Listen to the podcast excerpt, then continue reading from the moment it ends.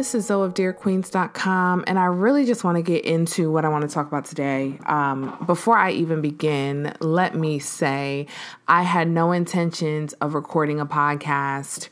Um, in this moment or this month at all, actually. I have been in the process of trying to re strategize the podcast and the flow of it, but something happened today that I couldn't not share. Like, it was just so instrumental that I just had to, I, I just have to share it.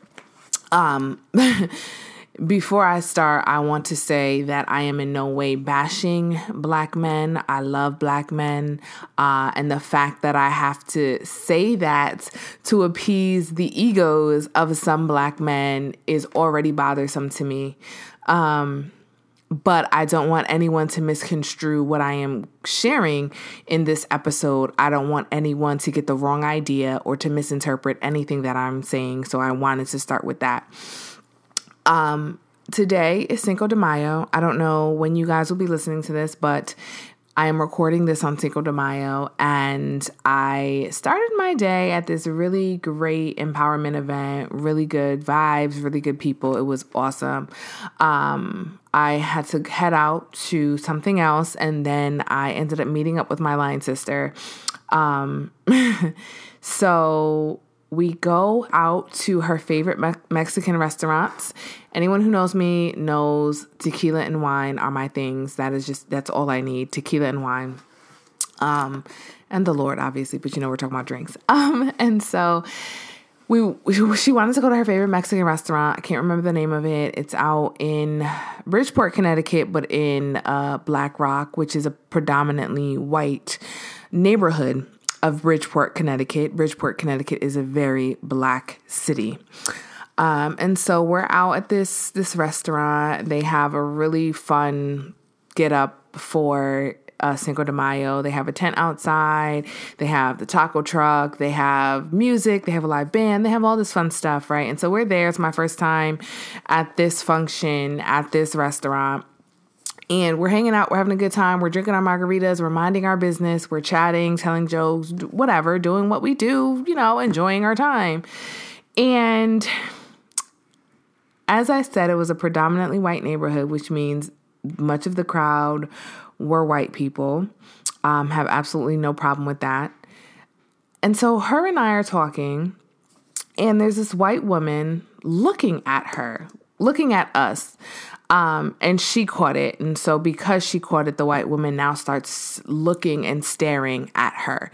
Now, I am not a stranger to white stares, as I'm sure many of other black women or black men are no strangers to bl- to white stares. And I know that the six black people that may have been in this space may have made them uncomfortable enough to be stared at. That has never intimidated me ever. Um, both of both undergrad and grad, I've gone to predominantly white institutions. Uh, so feeling like an other has never shaken me. And so we're standing there and she's pointing at us apparently. And my line sister is telling me, like, listen, like this girl right here is, is sta- like she's looking at us. I don't know what her problem is. Maybe I know her from somewhere. I'm gonna see. And she's looking at her to see if she notices her from somewhere. And she's like, no, Zoe, I don't, I don't know her from somewhere. I don't know why she's looking at us. All right. So I'm just like, you know, whatever, ignoring, you know, ain't got nothing to do with us, whatever. And a few moments later, her black boyfriend walks up to us. Okay. her her black boyfriend walks up to us and says, "I don't appreciate y'all talking about my girlfriend." I'm immediately taken aback because what? but also what? like first of all, who are you? Second of all, who is your girlfriend? Third of all, why are you as a black man approaching us, two black women? If it was an issue that you felt that we were talking about her, or if it was an issue that she felt some type of way because she felt we were talking about her, it would have behooved her for her to approach us. But you, as a black man, approaching us on some complete disrespectful stuff is out of this world. Now, I know at first you may think, like, oh, well, he wasn't being really that disrespectful. Okay. So he says to us, I don't appreciate y'all talking about my girlfriend. And my line sister says, Well, we weren't talking about her. I said, Well, and she said, uh, Well, she was staring at us. I tried to understand if I I tried to see if I recognized her from somewhere. Maybe I knew her. I realized I didn't and that was it. Right? And he he kind of buffs up and he's like I'm from Jamaica, Queens, and we don't get down like that, and that's not how and and popping all this stuff and says I went to Cornell and da da da da da popping off. And I'm just immediately like, you know what? What? Now, my line sister has mouth. And now I'm trying to make sure that she because because and she has a, you know what she has every right to be as disrespectful back to this man as he was. She wasn't being disrespectful though. You know, she was very toned down from her normal snapback, which I appreciated. And I'm just like, you know what? Like, it's not that serious. Like, get, get going. Like, this has absolutely nothing to do with you. I don't know what you're mad at, whatever. Um, and she's constantly explaining, like, what do you, you know, we wasn't talking about her, this, you know, it's just this whole thing, right? And so his white girlfriend comes out and tries to get him and she's like you know i i don't you know i'm i'm sorry he, i didn't tell him to come over here this that and the third whatever and my line sister is like you did tell him to go come over here this in the you know it, i can't even explain like the intensity of the conversation, but it was a lot of back and forth. And my line sister finally says, like, you go away. Take him and go away. Get get out of here. Go away.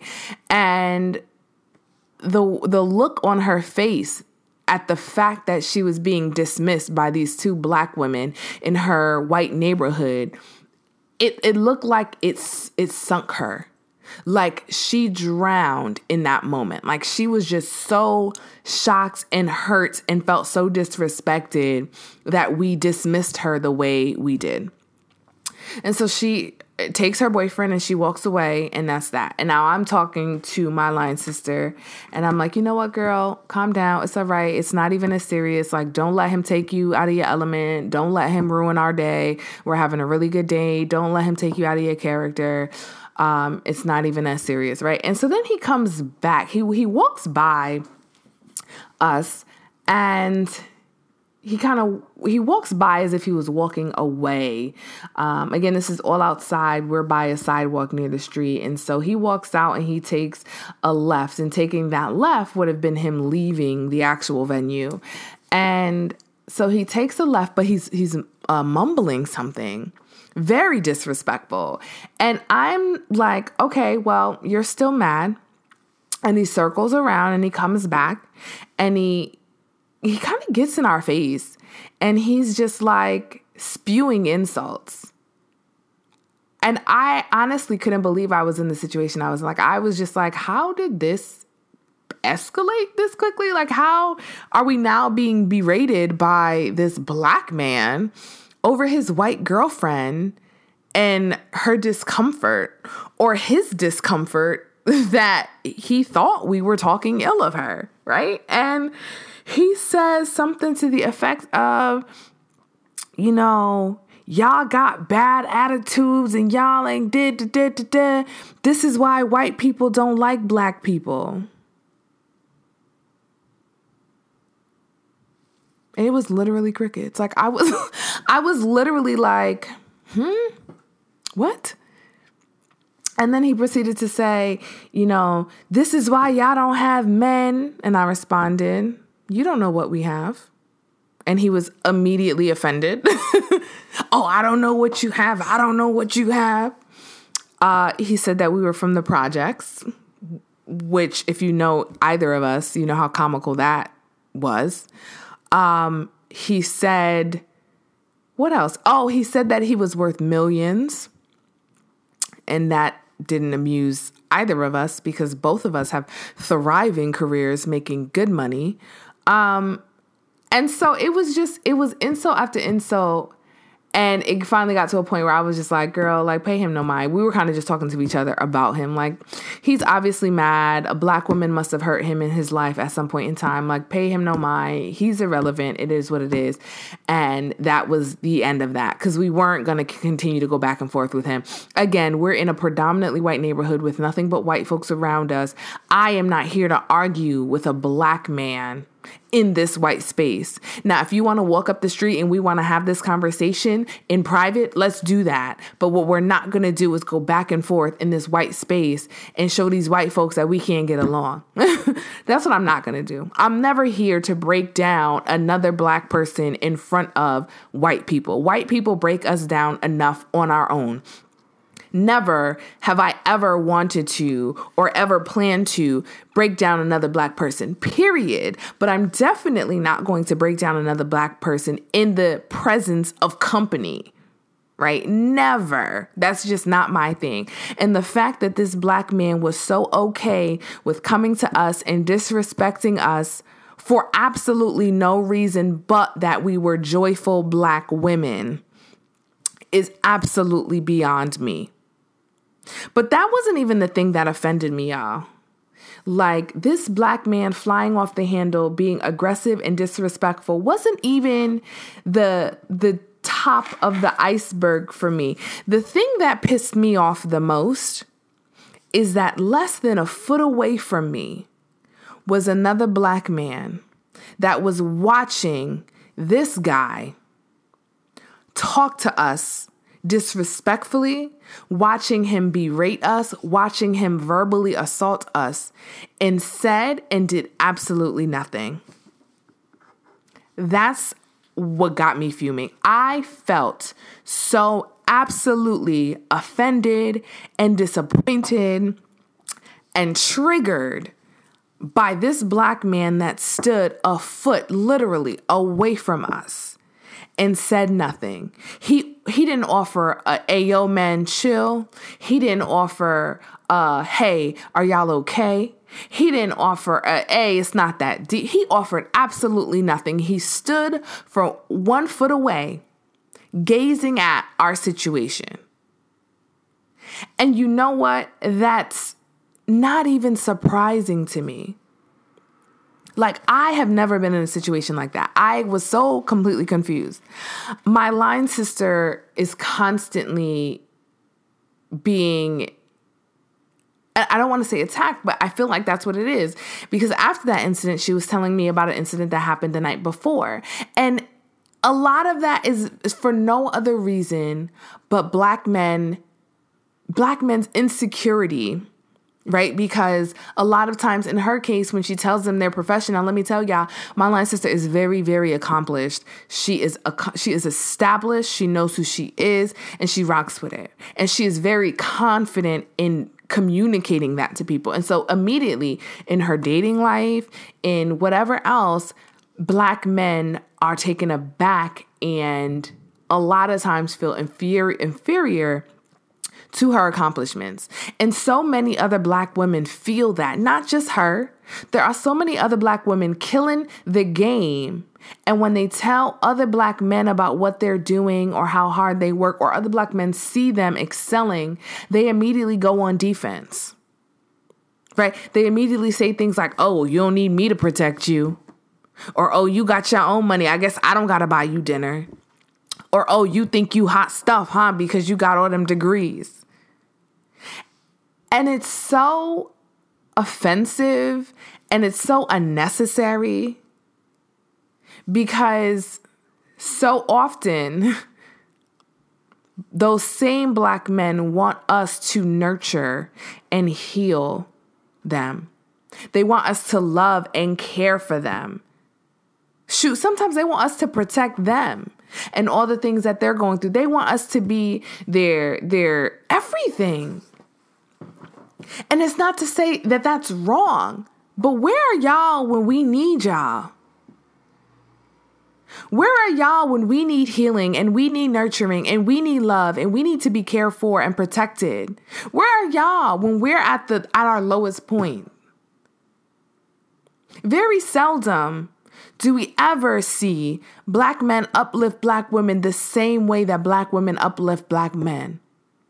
We're at marches for them, we're advocating for them, we're in the front lines for them constantly. But it's never truly reciprocated. In fact, a lot of times when black men see black women binding together to uplift themselves, they think we're trying to destroy the foundation of black manhood. Like, in some type of way, we are organizing against them. It's much like how white people feel when all the black kids sit at the lunch table together. Oh, what they talking, they gotta be organized and they have to be they have to be doing something. As if our entire existence is to destroy them. Even though never mind, I won't even go there.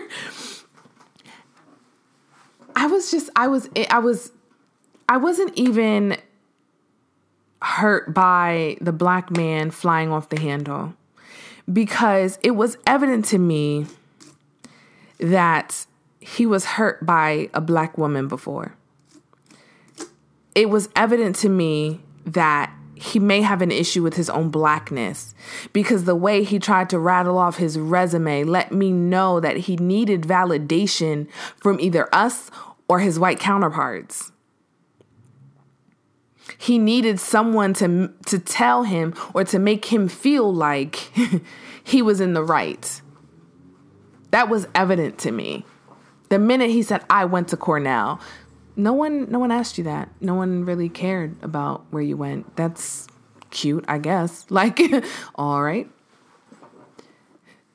I wasn't even bothered by him as much as I was the black man that stood next to us and, and said and did absolutely nothing.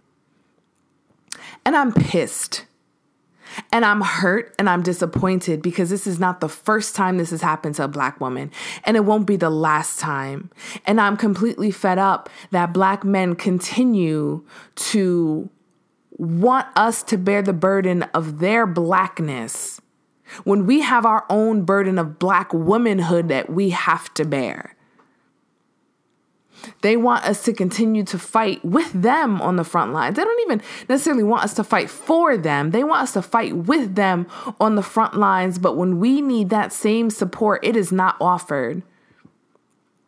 They want us to break up their fights, but when one of their own is fighting us, they're nowhere to be found. This experience is completely foreign to me because normally when I'm hanging out, even when I'm just with girlfriends, there's one of my guy friends is always present. There's always a black man that is around me when I'm going to certain functions. But this time, it, it wasn't the case. And I don't think I have ever felt as unprotected or as threatened in my life than when this black man had the audacity to approach us about his white girlfriend. Because for some reason, our black girl joy made her uncomfortable.